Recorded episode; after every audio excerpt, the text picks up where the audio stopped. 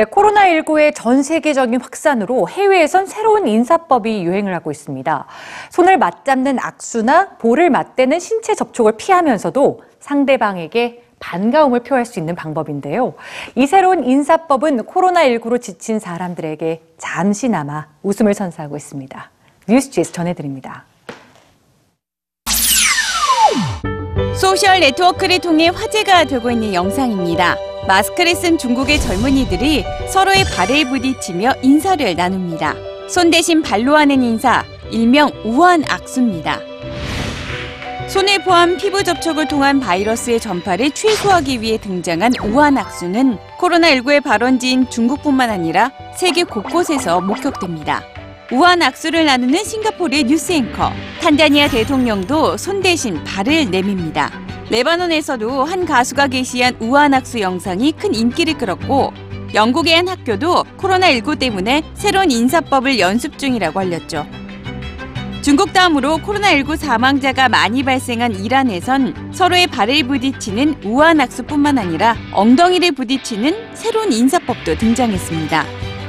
악수가 가장 대중적이고 일상적인 인사인 서구의 국가들. 하지만 코로나19 확산으로 되도록이면 악수를 하지 말자는 캠페인이 호응을 얻고 있습니다.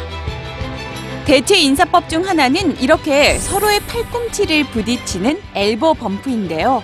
미국 네브라스카 주지사는 코로나19 검역소에서 악수 대신 팔꿈치를 부딪히는 영상을 자신의 SNS에 게시하기도 했죠.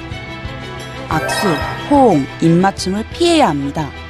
기침이나 발열이 있는 사람과는 1m 이상의 사회적 거리를 유지하고 악수 등 밀접한 접촉을 하지 말라고 당부한 세계보건기구. 세계보건기구의 실비 브랜드 박사는 자신의 SNS에 악수를 대신할 수 있는 인사법을 소개했는데요.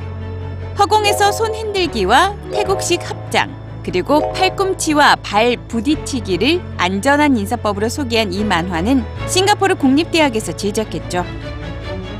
익숙하고 친근한 인사법마저 허용하지 않는 바이러스. 그러나 재미있는 것은 사람들은 이 새로운 인사법을 즐거운 놀이로 변화시키고 있다는 겁니다. 익숙하지 않은 인사법이지만 사람들은 유쾌함을 더해 공유하고 있습니다.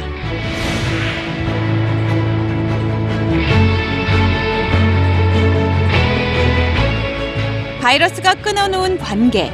하지만 언제 끝날지 모르는 바이러스와의 싸움 속에서 사람들은 웃음을 잃지 않고 나와 남을 보호하는 새로운 관계를 만들어 나가고 있습니다.